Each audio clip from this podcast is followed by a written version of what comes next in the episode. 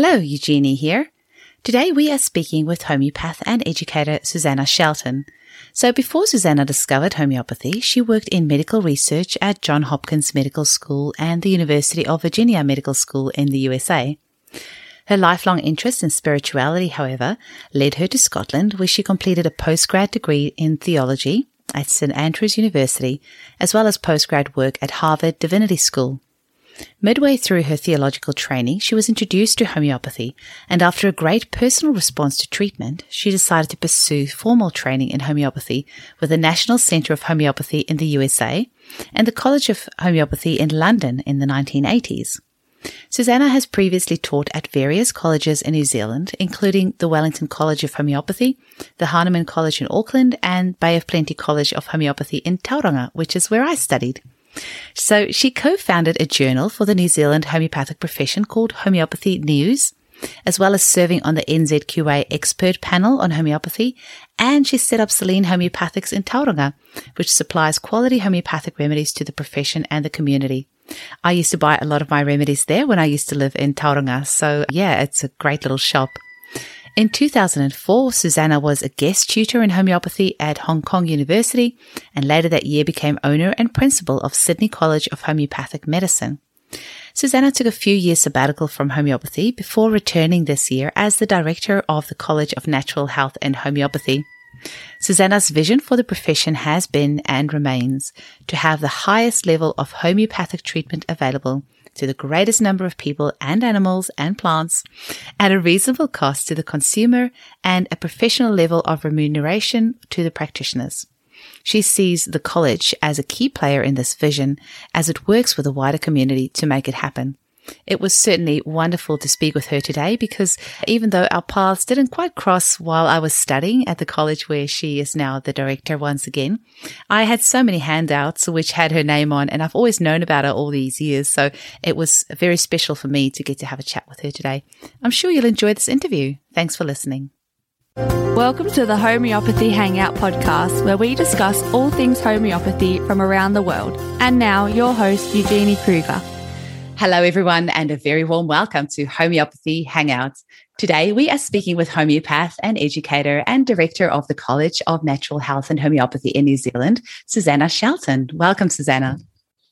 Oh, it's great to be here, Eugenie. And first of all, I want to just acknowledge you as one of our graduates from the College of Natural Health and Homeopathy, which is based in New Zealand, but um, has students all over the world and distinguished graduates like yourself. It's great to connect with you and see what you're doing to further the interest in homeopathy. Uh, and uh, of course, getting great results as a practitioner because that speaks volumes. But it's lovely to chat with you today. Um, I'll just contextualize a little bit because I love to tell stories mm-hmm. as part of my educational uh, strategy, I guess. And because I think stories for me are also the things that profoundly have influenced me. And with my journey with homeopathy, it started uh, back in Scotland uh, in the early 1980s. And I was actually studying at the University of St. Andrews I had begun my undergraduate studies in religious studies and also medicine. And I had ended up in a fellowship uh, of divinity uh, at St. Andrews.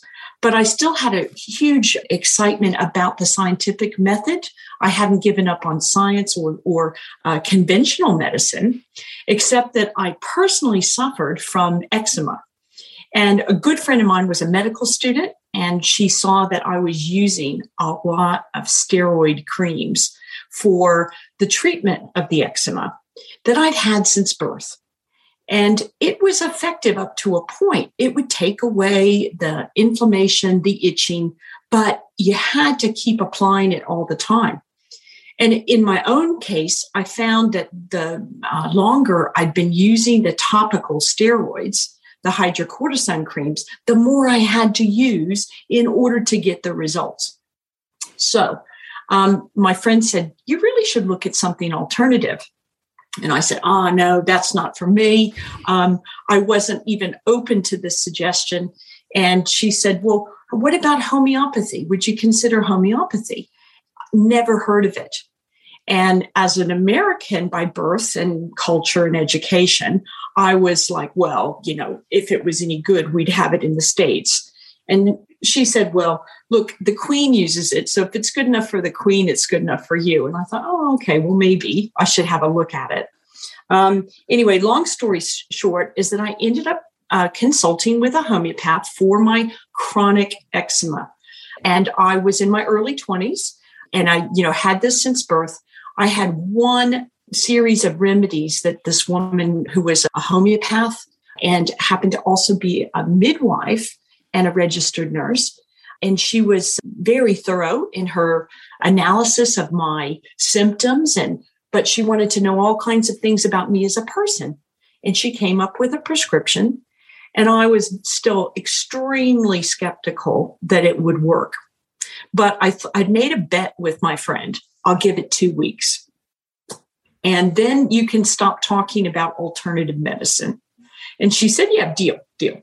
Anyway, the story was that I, I took the first homeopathic medicine and I did it exactly as instructed. And the next morning, I woke up uh, wide awake, feeling like I had been plugged into the mains power, really energetic. And I, this was unusual for me at the time because I used to have two alarm clocks that I hid in different places of my bedroom because I would have to set them for five minute interval between them and I would have to get up and turn them off. And that would make me get out of bed. So the fact is, I hadn't set the alarm because I was on holidays and had seen the homeopath. Uh, and but I woke up feeling fantastic. And I thought, coincidence, nothing to do with those little white pills that I took from the homeopath.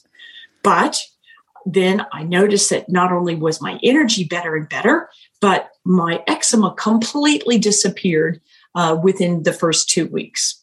Wow. So I thought, something's going on here this is very, very impressive.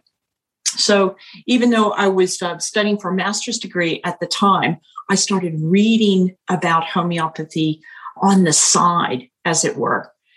And then I was able to discover that there was a homeopathic college in London.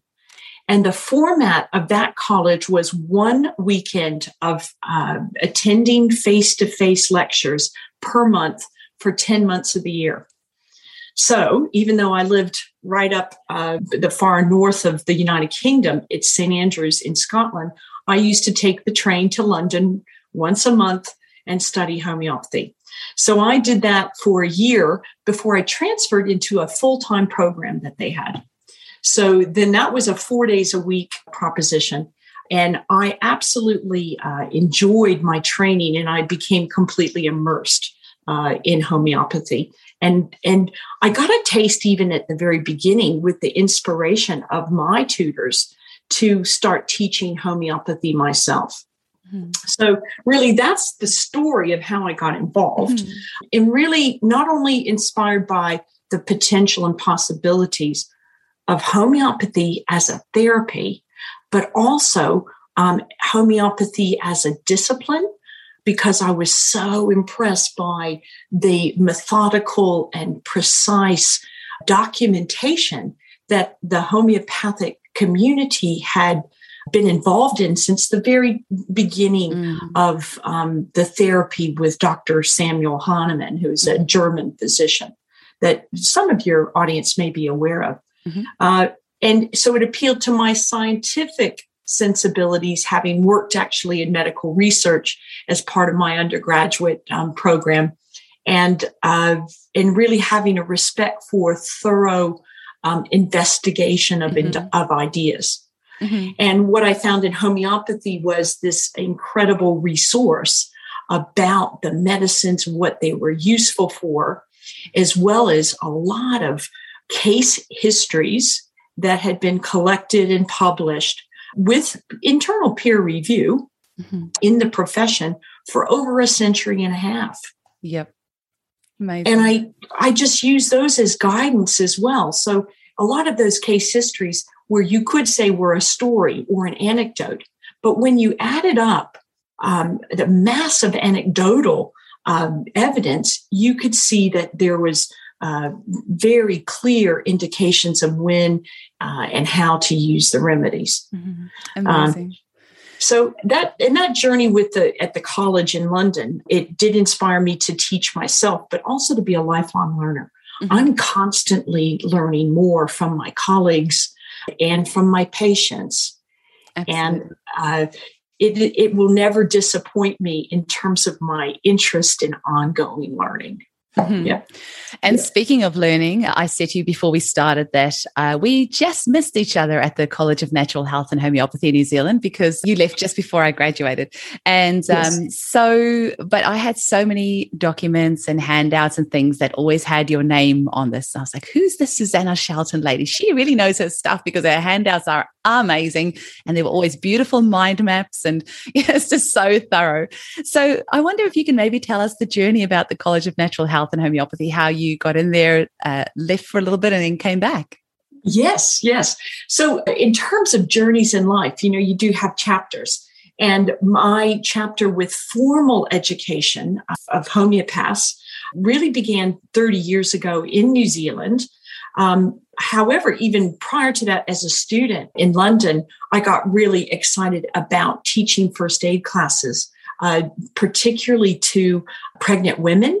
And that's one of the little like specialities that that I developed. Really was supporting uh, pregnant, birthing, and postpartum using homeopathy. So I did a lot of my initial teaching gigs, if you will, were at uh, birth preparation classes where people wanted to know about how they might use homeopathy for minor indispositions of pregnancy and also to help with the birth experience.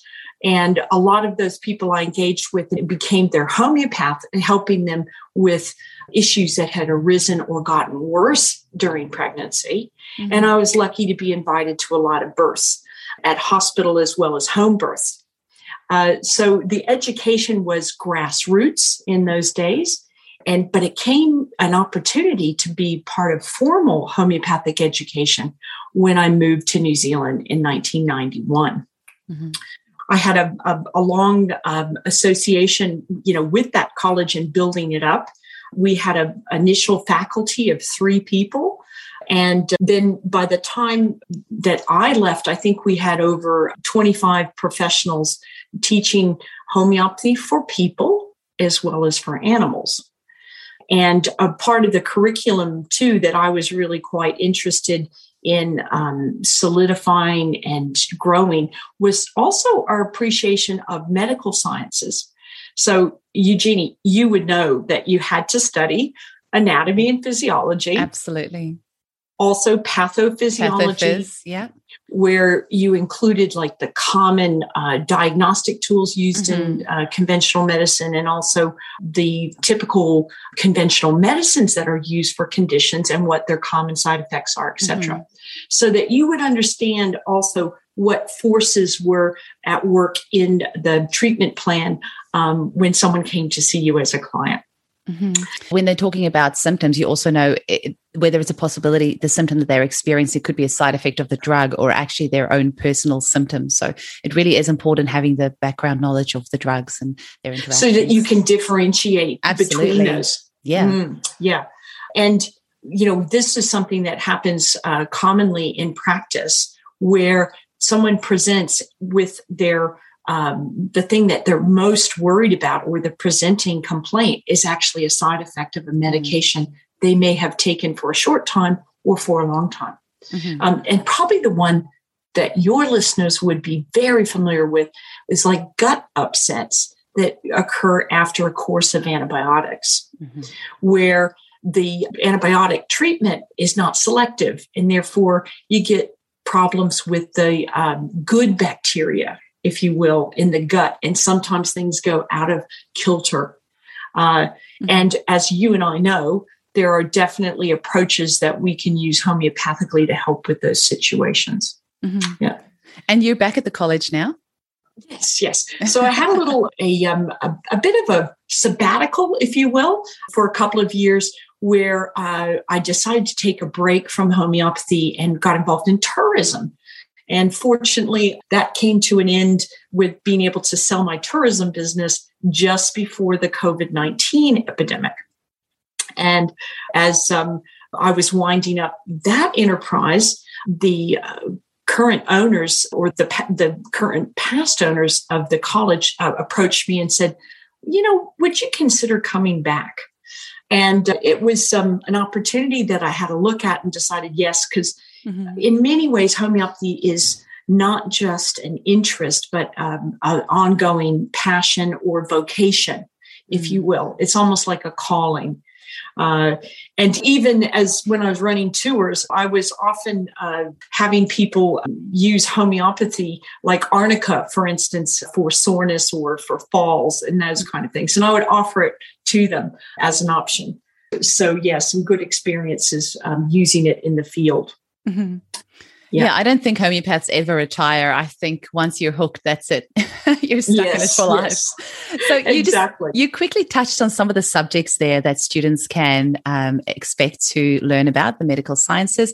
But what what other topics do you have at the college? So what other subjects do you have? And could you maybe mm. tell our listeners a little bit because I know a few of my listeners listening are considering studying homeopathy. So what study options do you have?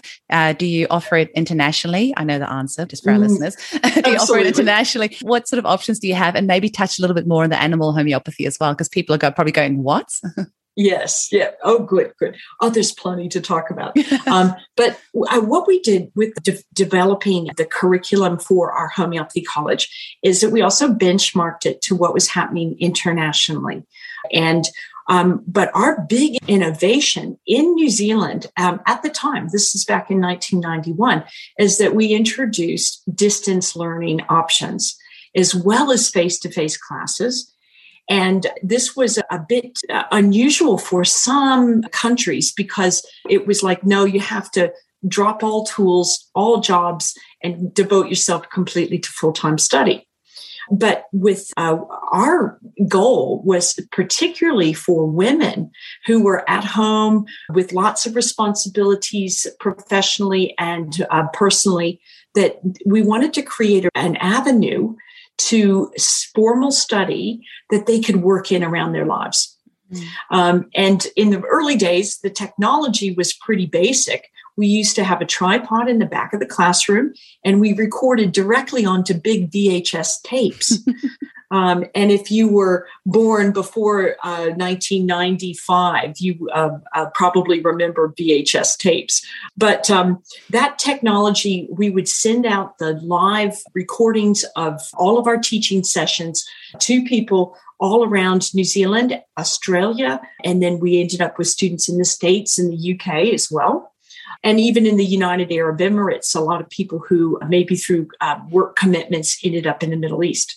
So mm-hmm. wherever we could post VHSs, we could enroll people in the program. And so, as part of uh, the curriculum, you would get all of it on the VHSs, which was the homeopathic remedies themselves. We take a deep dive into each of the remedies um, that are in common use in homeopathy. For instance, I'm sure listeners uh, have heard of and experienced arnica. And we would have a whole hour to explore what the indications, like the situations you would use arnica, not only for injuries and accidents, which we call acute conditions, but we would also talk about when you might use arnica for somebody who's had a condition for a very long time.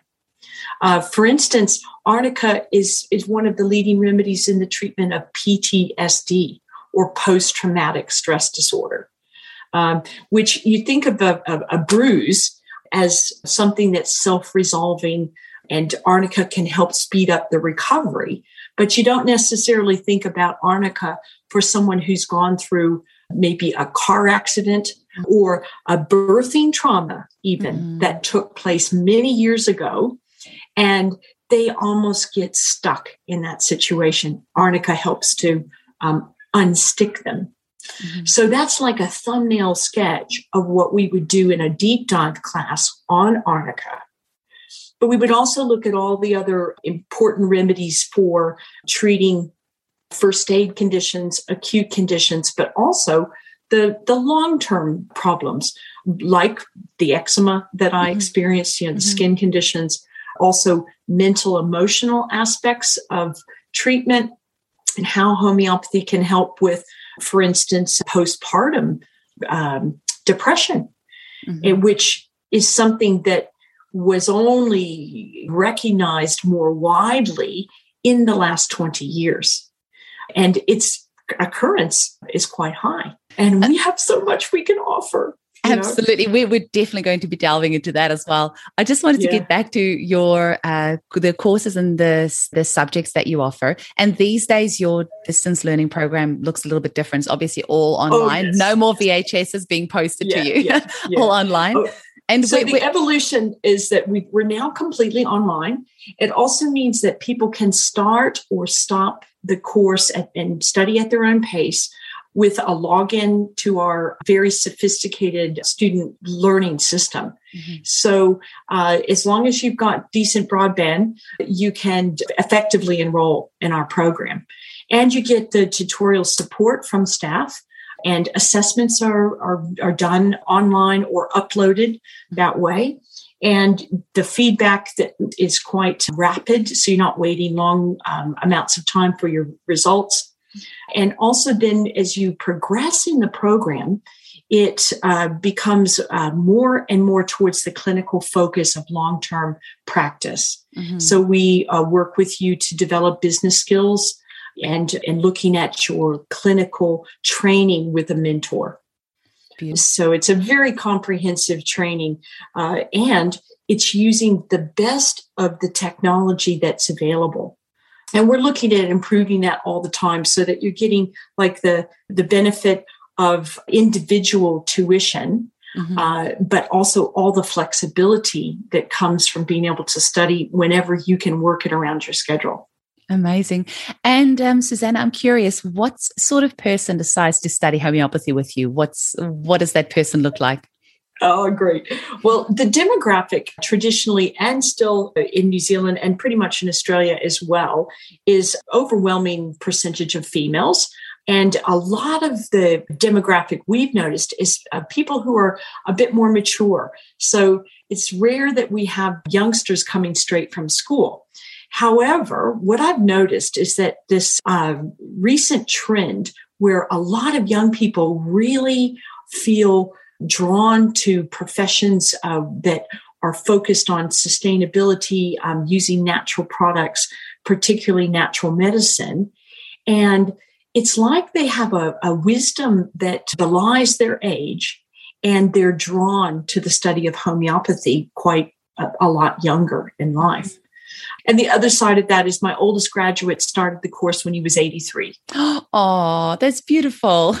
mm. And he's no longer with us, but his clientele were mostly his friends at the bowling club. And he used to like hold um, his clinic at the bowling club. Oh, that's uh, beautiful. and he practiced until he was 89 and then wow. when then he passed away yeah yeah you've actually just reminded me um, we did have one young gentleman in our class. I think he was probably about 20, this red-headed tall dude that was in our class. So yeah, I mm-hmm. wonder where he is now. I'll have to see if I can track him down. But that was interesting because in our class as well, we had very mostly women and um, various mm different ages. Mm-hmm. Yeah, I mean, mm-hmm. women have been the healers for eons, so it does make sense. Hey, exactly. And the inspiration is often wanting to be of use to your family and your friends um, and particularly to give your children the very best uh, uh, opportunity to grow well. Absolutely. Yeah. And for me, it was when we knew we were going to have children in the next couple of years. And I suddenly realized oh, I need to arm myself with tools of what I can use when I'm pregnant. Because when you're pregnant, there's hardly anything that you can take. Vitamin mm. C and probiotics is about it. But you, a lot of herbs you can't even take. They're contraindicated. Mm. Can't take a lot of essential oils. They're contraindicated. Can't take most pharmaceuticals. So homeopathy for me was definitely the draw card when I knew I was going to be pregnant in the next few months. And mm. knowing there's something that's completely safe that I don't even have to think about twice. I can use it and know that it's something safe. And we were mm. chatting about stages stages of life before we started the interview and just the, how it always blows my mind when people say, Oh, I didn't know you could ho- use homeopathy for that. And I'm like, You can use homeopathy for anything, doesn't matter what stage of life you're at. And I'm wondering mm. if maybe you can share a couple of case studies with us, Susanna, of how homeopathy has been used in various stages of life. No, absolutely. And um, one of the things I was thinking about is that it's cradle to the grave. Yes. Um, and it's uh, pre cradle. Um, and pre cradle, absolutely. Uh, and in fact, the um, use of homeopathy around pregnancy and birth really was and is a speciality uh, that um, I developed. And some of that came out of the fact that all of my friends were having babies and asking me, "Oh my gosh, I've got um, nausea during pregnancy. What can I do to um, to help with that, et cetera, et cetera?" And also, like after birth and throughout all of life, or people who say, "Look, I've, I'm having very strong conventional medications." but I can't come off of those or I have a bad diagnosis. Looks, you know, I'm I'm in palliative care. Is there anything homeopathy can do to help? And absolutely, even at the end of life, homeopathy is really uh, quite useful. I'll share with you um, one that is is more closely related to to birth, and this was an experience that I had where I was attending a birth where there were midwives and medical staff on hand. And after the baby was delivered, there was a sudden um, hemorrhage, which is called a postpartum hemorrhage. And the midwife pulled the bell to get other um, staff to come running because it was a, a major emergency. And the woman who was my client said, Is there anything you can give me homeopathically? And I said, Well, I'll give you some arnica and uh, to Arnica 200, and it was just sitting, the little pilule was sitting in her mouth, and the, the flow of the blood stopped just as if somebody had turned the tap off. And the midwife turned and looked at me and she said, I've never seen that happen. Anyway, she went on to study homeopathy uh, for midwives, which was a special course that I ran at that time. And uh, for many, many years, I consulted on cases with her, and she would ring me when she was at a birth and and ask for for my assistance. Mm-hmm. But she said, "I'll never forget the first time that I saw Arnica stop a, a postpartum hemorrhage." It's very so lucky anyway, to save their life. Absolutely, mm. she said it would have taken me longer to draw up the drug um, run to the or run to the drug um, cupboard, get the the required medication, and get mm back. And it was just as soon as that medicine um, was in the woman's mouth, boom, we had the result. I've seen um, that as well with my son when he bashed his eyebrow open and it was just pouring with blood. But luckily, I had arnica right there in my handbag, gave them a pilule, and it literally stopped in seconds. Mm-hmm. So yeah. I have seen that. I completely believe you because I have seen that myself. Yeah, yeah. Mm-hmm. So that was another one of those. It just confirmed like I'd had many good experiences with arnica, which is my favorite remedy because I think for so many people, it's the first thing that they try mm-hmm. uh, and they go, wow, that really helped. There must be something to that. So it's a bit of a gateway uh, into homeopathic exploration. Um, we, we do joke it's the gateway drug to homeopathy. yes, yeah, yeah. I think it's very apropos. But on the other end of life, I had a, a woman who had studied first aid in, in, with me uh, in one of my community based courses. And this was in New Zealand. She was also registered nurse by prior training. And she came to me to say, Look, we're going off overseas. I'm going to be supporting my mother in law, who's very, very ill with cancer. Uh, and is there anything that you can suggest that I take with me to ease her suffering situation? Is there anything you can suggest? So anyway, I sat down with her and we uh, worked out a few remedies that um, I, I knew may well be useful. And one of the things that she said to me after she came back, she said, Oh, I have uh, some really good uh, things to share with you. She said, first of all, my mother in law did very well on arnica, once again, uh, when she was extremely exhausted. And this would help with her energy, especially when she was wanting to talk to grandchildren or interact with people uh, because people were coming to say goodbye. Mm. In the, and, and they had set up a hospice situation in the home. So wow. she said, but the best thing she said, as as the mother-in-law got more and more ill, and she was on her way out, she gave her a medicine that we've used in homeopathy for uh, well over 200 years. It's called Arsenicum album. And it's a remedy that we might use for gastrointestinal complaints in the most common situation. Mm-hmm. But we also use it for tremendous pain. And also when people have a huge fear of death mm-hmm. and letting go. Mm-hmm anyway, she said, Oh, you know, as we got closer, she said, Is there anything more that you have to give me? That's what the, the mom said. And she said, Yes. And so she gave her, and we had put it in a very high homeopathic potency, which is also indicated in these end of life situations. And as she said, Mom just very gently faded away.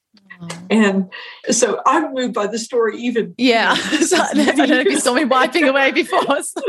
Yeah. Yeah. And um, oh, it's beautiful. You know, it was such a good outcome. And she's the first one as that I've ever heard who said, So thank you to homeopathy for giving us a good home death. Yeah. And I'd never heard an idea of a home death. I've been to many home births, mm. but I'd never been to a home death. Wow. So um, that was something, and it was a great gift of mm. her sharing what had happened, but also the great gift of her being there and being able to administer um, that remedy at the crucial kind of mm. time to help with the letting go. So and oh, I just one little codicil to that story is that yeah. the mother in law had been a really staunch member of the union movement. So she was like, she was a really hardcore. She'd been in the marches for workers' rights right back into the 1930s, and she'd been mm-hmm. blacklisted in the United States by the McCarthy era. And she was hanging in there like she didn't, she wasn't going to let death get her. Yeah. And it was like after she had the arsenicum, it was like she just let go, but it mm. was on all levels. Beautiful. So it was almost like uh, she had to. She was able to stop the fight. She was mm got permission to go. Mm-hmm.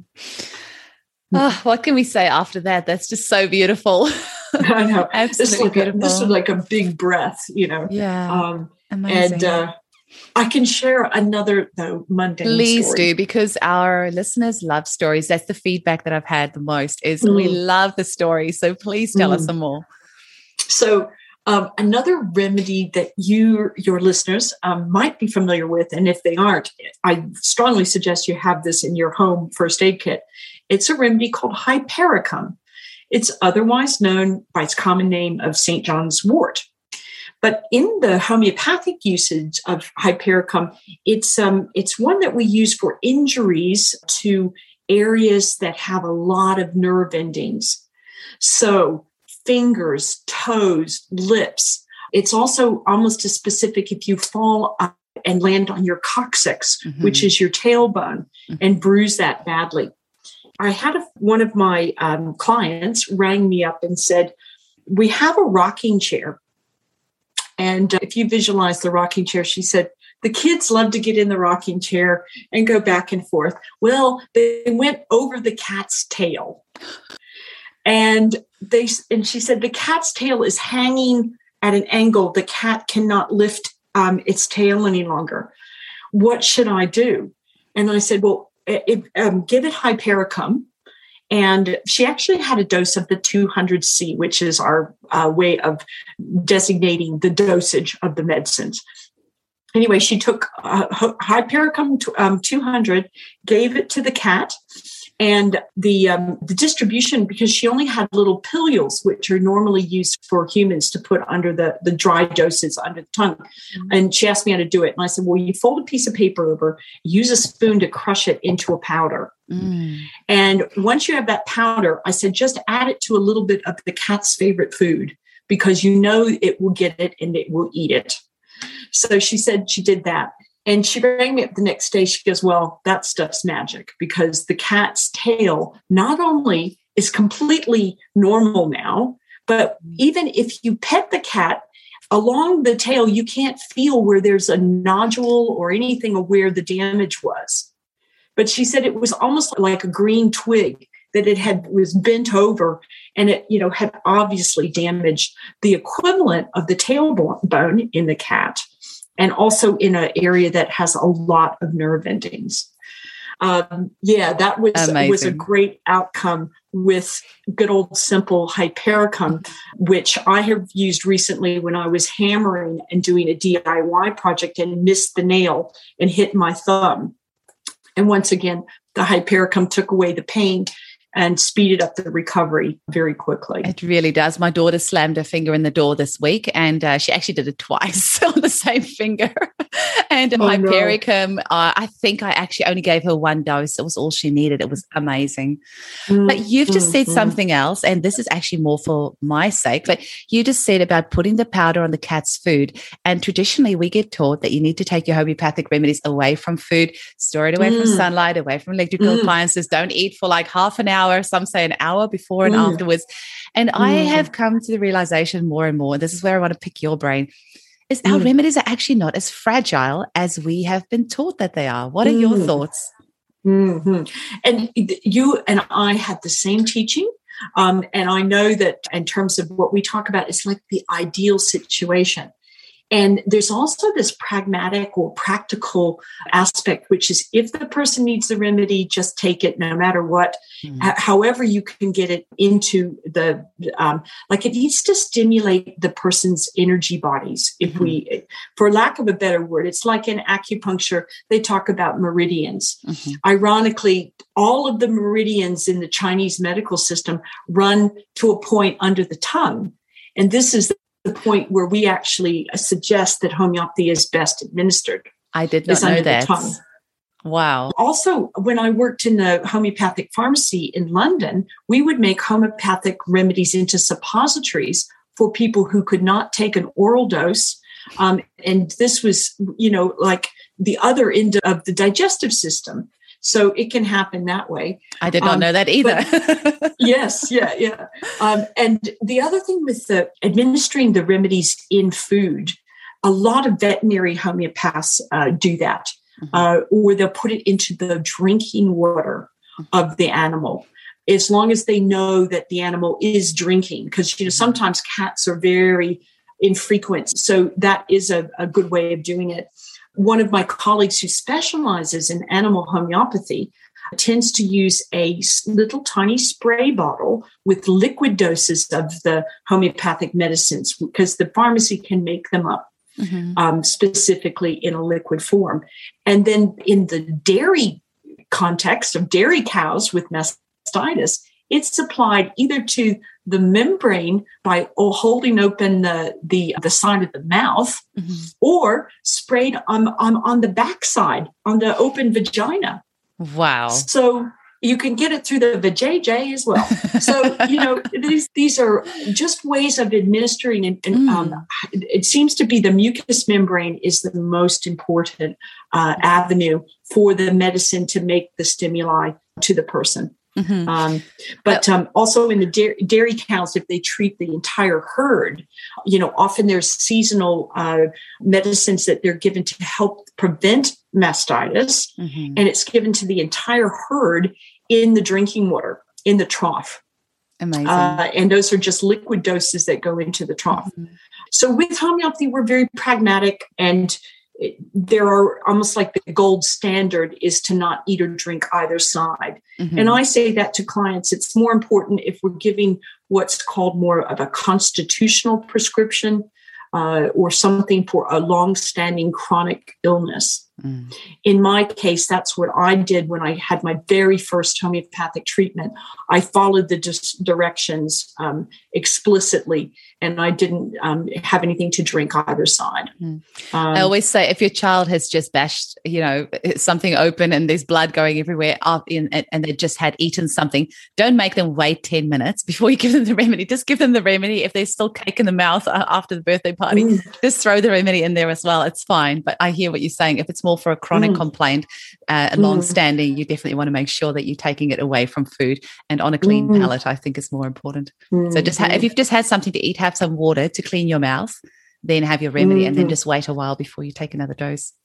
Mm. Hey, I just wanted one little thing I want to talk about before I forget is more with animals because um, the founder of homeopathy, Dr. Samuel Hahnemann, he was the first one to start using the um, principles of homeopathy to treat um, other creatures besides humans. And uh, he wrote the first like essay on the use of homeopathy in a veterinary context. And when uh, I got to New Zealand, I noticed that a lot of the Kiwis, there's a lot of a DIY culture, that do it yourself culture, and that for um, many years people used it on the farm. And one of my uh, clients, she raised um, award winning Nubian goats. Nubian goats are the ones with really pretty floppy ears. And she would take them to the equivalent of the Easter show um, and had all these trophies. For 20 years, she had used homeopathy on the goats without realizing you could use it on people. So somehow she had been given a book on the treatment of goats with homeopathy and had no idea that it had evolved uh, from a human medical system. So that's New Zealand for you. But yes, the, I, I could, would hear all these great um, results for the use of homeopathy with sheep, uh, you know, other livestock like dairy cows, but also high-end race racing horses. Mm which can be all very high uh, secret because of the competitive advantages. But I can tell you some of the best results in the racing community over there would attribute their results to good homeopathic treatment. Absolutely. I know um, that too. Yeah. So there's a lovely woman called Tineke Verkade, um, Dutch origin, uh, mm-hmm. and who lived in New Zealand since the 1970s. Also trained as a registered nurse, ironically, quite a lot of homeopaths that with a nursing background. Um, but Tineke had gotten involved in homeopathy and doing a lot of advice to dairy farmers because she lived in a region that was most famous for milk production. And she pestered me and pestered me to start an animal homeopathy program because she said we need the education. Uh, we need to um, see that this is a speciality within homeopathy and we can also uh, train the, the, the homeopaths that are treating humans on how to better treat animals. So in 1999, we launched uh, homeopathy for animals as mm-hmm. an elective within our program and also led to a specific diploma, which is acknowledged by the New Zealand Qualifications Authority. And it's also approved for student loans and allowances within New Zealand. Uh, and it was is taught by some specialized animal homeopathic faculty. And Eugenie, you probably remember having classes with the animal students. Absolutely, uh, yeah. Because some of the information is very core, mm-hmm. like in terms of a core curriculum. Mm-hmm. And uh, yeah, so we would look at efficiencies where that um, applies. Yeah, absolutely. Materia Medica we used to do alongside the animal students because the remedy pictures were the same, but then it would just be applied slightly differently with the animals or look slightly differently, or you'd look for, for certain things because animal homeopathy, you can't actually ask the animal how they're feeling. But that's a very um, funny one. I was chatting with somebody just yesterday and we were talking how often the animal and the um, their owner needs the same remedy. And I had yes. a client in here recently and I prescribed arsenicum for her and she burst out laughing. She said, I haven't told you this, but last week I took my dog to an animal homeopath and they also prescribed arsenicum. So that was very funny. And then somebody just told me um, recently about how their horse and them were, and they were prescribed the same remedy as well. So it's very funny. Yeah, I'm glad yeah. you brought up Tineke because I have such a special place in my heart for her. Um, she gave us each a copy of her book when we graduated and she's an excellent lecturer. I'm glad you brought up a bit more about the animal homeopathic training because they it's also four years for them as well, and it's um, mm-hmm. um yeah a really amazing training. And I tell you what, if anyone's listening to this, we desperately need animal homeopaths in Perth because I think there's only one or two. And I'm getting so many animal queries every single day, and I always have to refer them to somebody else because I don't deal with animals. If it's you know, not that I want to, but my clinic is just so busy. I actually close my books in February because I can't even help enough people, like let alone animals. Mm. So we desperately mm. need animal homeopaths because as people are becoming more aware of the benefits of homeopathy, they realize, hey, I can use this on my animals. And then they're starting mm. looking more natural options for their animals as well. So we need more animal homeopaths desperately. Mm-hmm. I agree. And um, I, I, definitely recommend uh, that if you look for animal homeopaths online, that also do Zoom consults. Because this is where the technology is allowing us more options in terms of being able to consult. And mm-hmm. I think a lot of us practitioners have had to use the technology more, even with the COVID 19 uh, epidemic mm-hmm. or pandemic situation, because of concerns about face to face meetings mm-hmm. um, or legislative uh, prohib- prohibitions against uh, meeting together. So the Zoom consult is is not a bad option in terms of being able to get the information and really hear and see. Sometimes even like the physical complaint can be held up to the camera yes. uh, for examination, or you take a picture on your cell phone and send it in. You know? Absolutely. And homeopathy as a career choice, can I just say, is just so brilliant because uh, so many businesses have had such a hard struggle since COVID, but us homeopaths, myself definitely, have been busier than ever. I have had to get more homeopaths on board to come and help me. So, as a career mm-hmm. choice, being a homeopath is brilliant because there's no barriers to being a, to your consulting. You know, you can do it from your home over Zoom and mm. have the remedies posted out to your client. It's just such a brilliant career option, I think. Mm-hmm. Oh, thanks for um, sharing where, where things are going with you because I'm hearing that same thing mm-hmm. is that COVID has been, in many cases, a chance for people to reflect deeply on, on how they approach their health, mm-hmm. what they can do in terms of prevention. And they've looked into other options, and homeopathy is one that they're exploring in mm-hmm. big numbers. If anybody is interested in studying, I'd really uh, welcome them to have a look at the College of Natural Health and Homeopathy, mm-hmm. which is based in New Zealand, uh, but can be delivered wherever there is a broadband. Uh, you know, connection, and that English is your first language, or that you become very proficient with it. Because just in terms of the intensity of the study, we really focus on, and, and we're English speakers, so that is the language of our discourse at the college. But there are also some great providers in, in other countries. Mm-hmm. But if it's an English speaking audience, come and talk to us about your interest in studying. Mm-hmm. Can you give mm-hmm. us all the links of how people can get hold of you, Susanna, and how can they get hold of the college? And do you still have a mm. private practice yourself? Yeah, because I've been in practice for over 35 years, the clients that I see now are longstanding patients that, but I don't take new patients. Mm-hmm. What I do is I send them to colleagues, graduates of my program, people that I'm confident of, it, and ideally as close geographically as mm-hmm. I can recommend, or someone who I know does very effective consults over Zoom. Mm-hmm. And also, the other role that I've taken really in the uh, more recent years has been as a supervisor to colleagues who are stuck and would like a, a fresh perspective, like a second opinion on mm-hmm. cases.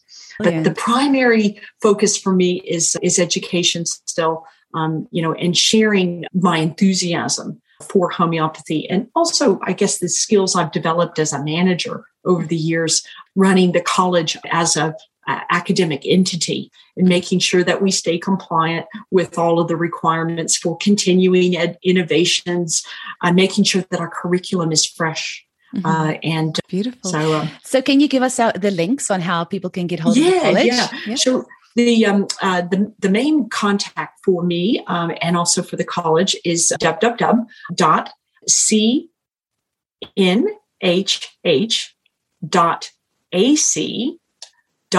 nz. It's all um, the um, abbreviations for College of Natural Health Homeopathy. Dot AC is academic and dot NZ for New Zealand. Mm-hmm. Brilliant. And I always like to finish up the show with a little bit of fun, and that is asking my guests what their top three remedies are for them personally. So, what are the three remedies you can never live without? Uh, uh, favorite is arnica mm-hmm. um, I, for all the reasons you might say that earlier been indicated.